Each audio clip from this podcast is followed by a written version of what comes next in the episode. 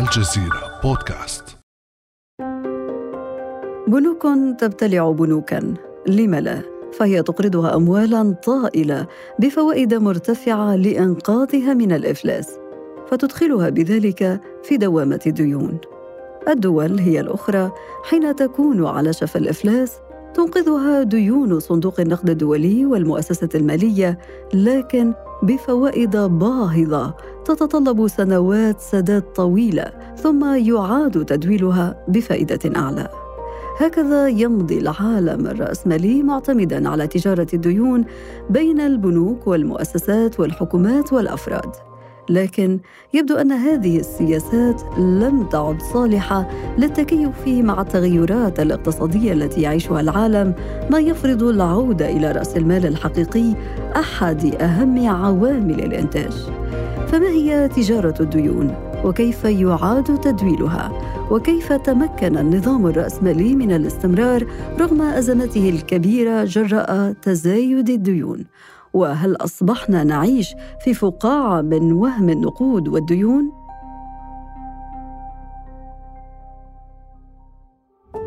بعد أمس من الجزيرة بودكاست هذه أنا أمل العريسي.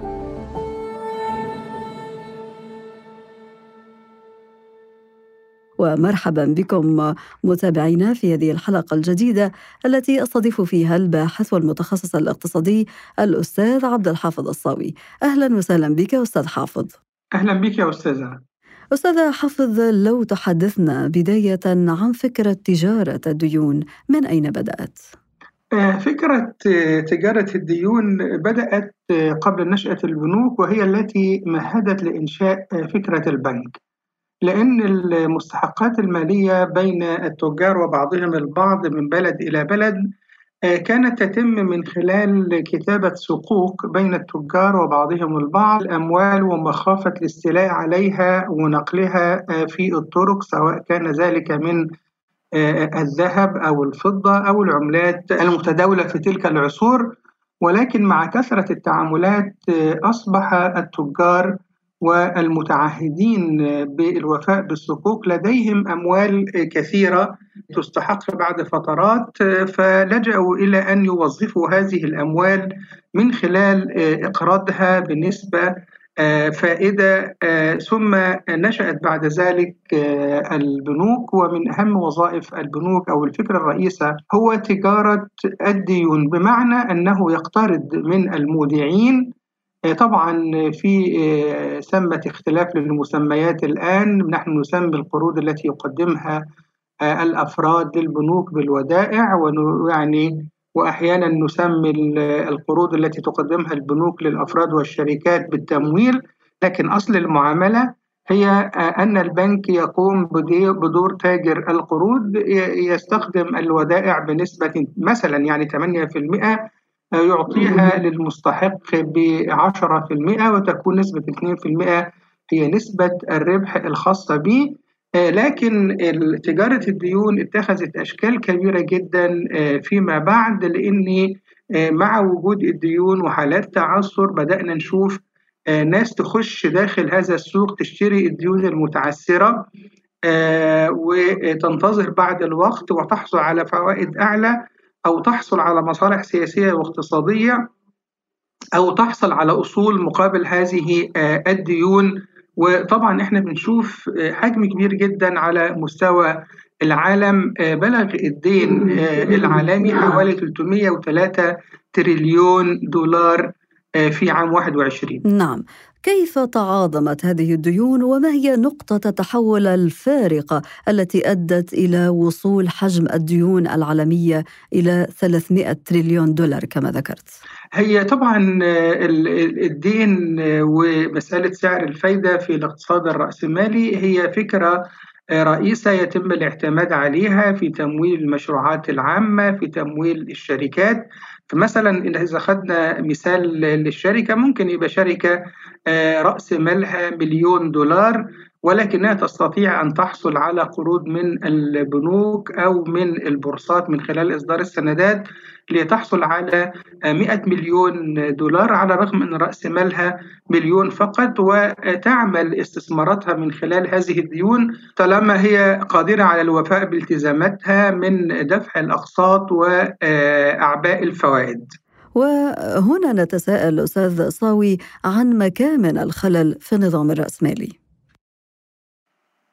مكان من الخلل في النظام الرأسمالي إن هو ربط عنصر رأس المال بسعر الفائدة بغض النظر عن إن طبيعة النشاط حققت ربح أم حققت خسارة فآلية تمويل النشاط الاقتصادي عبر آه، الديون آه، ثبت فشلها من خلال تجارب كتير جدا وإحنا بنشوف النتيجة على مستوى الشركات على مستوى الأفراد على مستوى اقتصاديات الدول. لكن لو دخل رأس المال آه، في النشاط الاقتصادي كشريك يتحمل الربح والخسارة فإحنا هنشيل نسبة كبيرة جدا من تكلفة التمويل الممتثلة سعر الفايدة فضلا عن إن هي هتنقلنا إلى نشاط حقيقي بالفعل. فما نشوف مثلا آه، حجم الناتج المحلي الإجمالي للعالم كله 96 تريليون آه، دولار. بينما لو شفنا حجم رؤوس الأموال الموجودة في بورصات العالم هنصل إلى يعني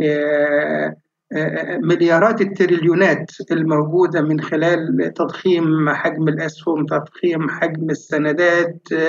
يعني أصبحت يعني بيع الديون في الأسواق بيمثل نسبة كبيرة جدا لا لا تعبر عن حجم الاقتصاد الحقيقي علشان كده بنعيش فقاعات مالية وأزمات مالية كل فترة. عشنا 2008 عشنا 2022 آه، في 2010 كانت في أوروبا. آه، كل النظام آه، مبني على فكرة الديون معرض لحالات إفلاس معرض لأزمات مالية بشكل كبير جدا. لأن هي المنظومة كلها مبنية على بعضها أنا خدت قرض فعلشان البنك يأمن نفسه بيعمل وثيقة تأمين على هذا القرض. شركة التأمين عشان تؤمن نفسها بتعمل إعادة تأمين على القرض. كل هذه تكاليف في الآخر بيتحملها اللي حصل على القرض رقم واحد. لو هو تعثر يبقى المنظومة دي كلها بتقع. البنك بيقع شركة التأمين بتقع شركة إعادة التأمين بتقع.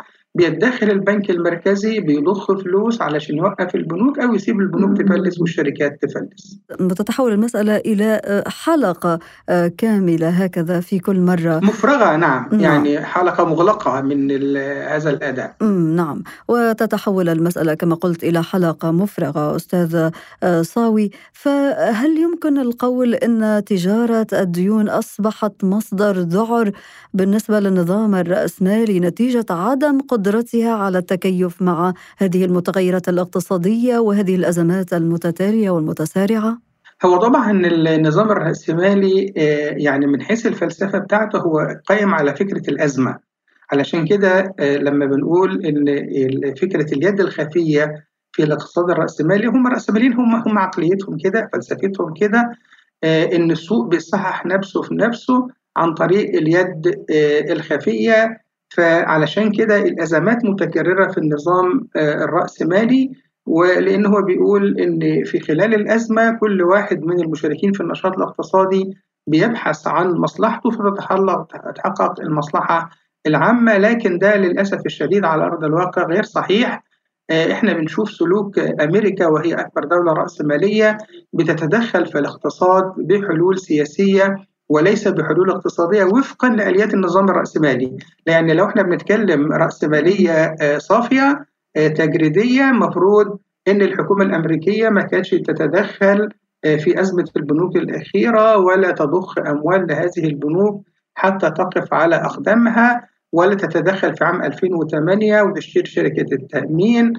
كل اللي إحنا بنشوفه الآن هي حلول سياسية. البنك المركزي يخش يضخ أموال لصالح البنوك المنهارة.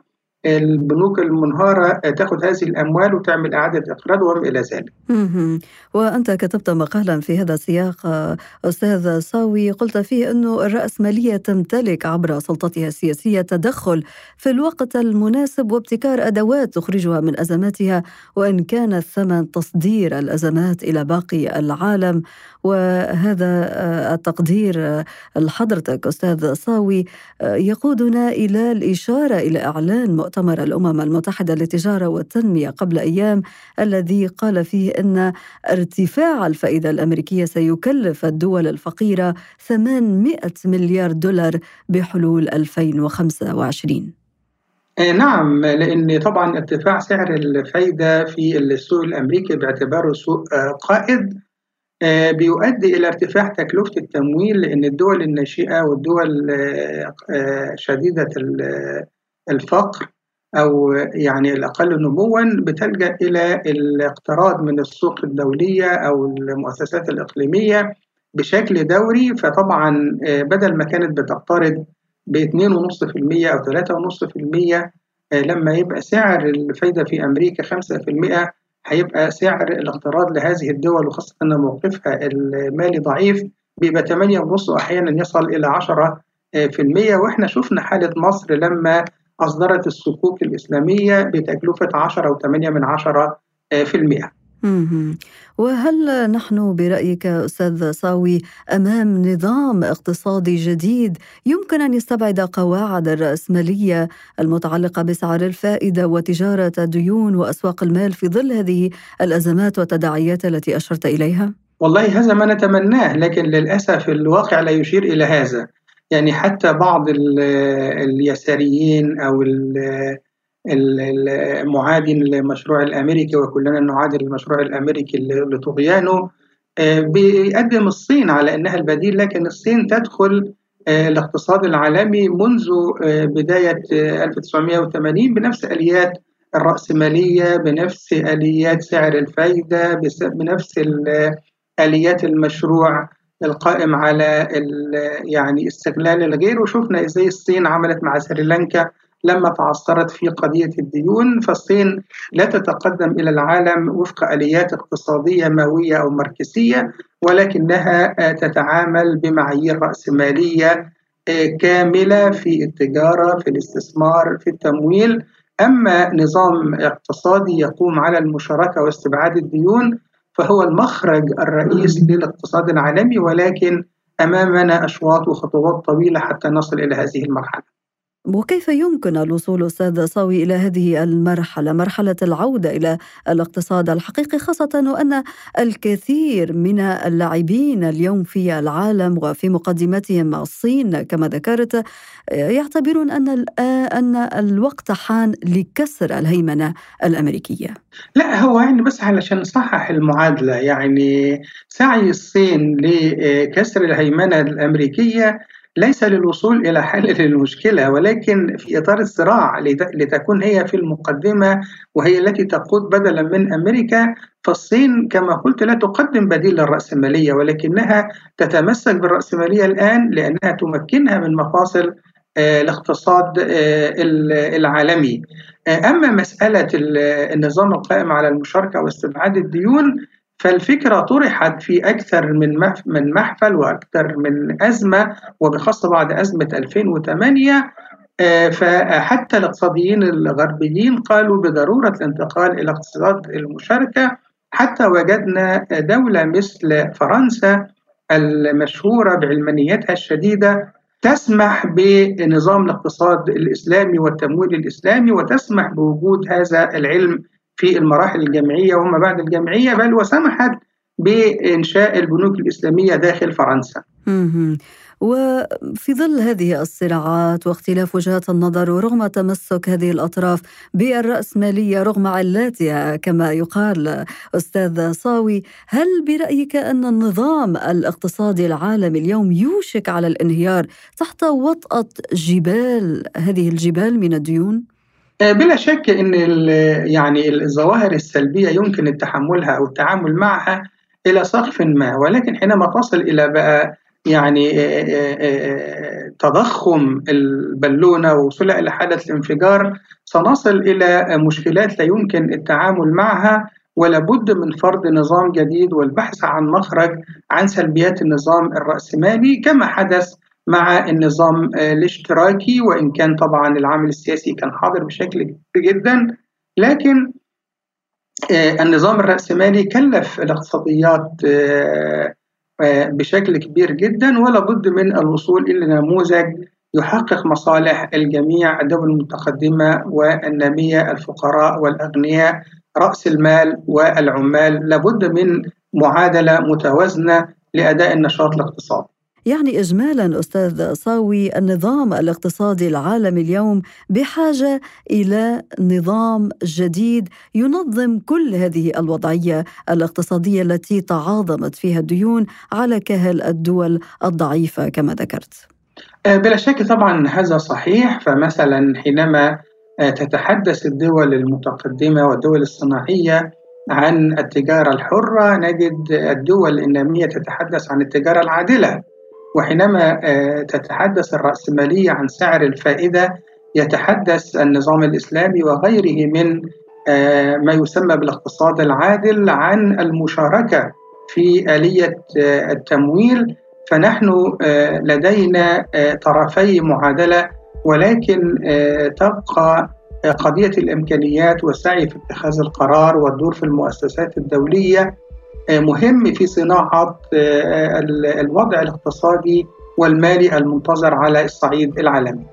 الباحث والكاتب المتخصص في الشؤون الاقتصادية الأستاذ عبد الحافظ الصاوي شكرا جزيلا لك على كل هذه التوضيحات. شكرا يا أستاذة ونلتقي بكم إن شاء الله مرات قادمة. بارك الله فيك.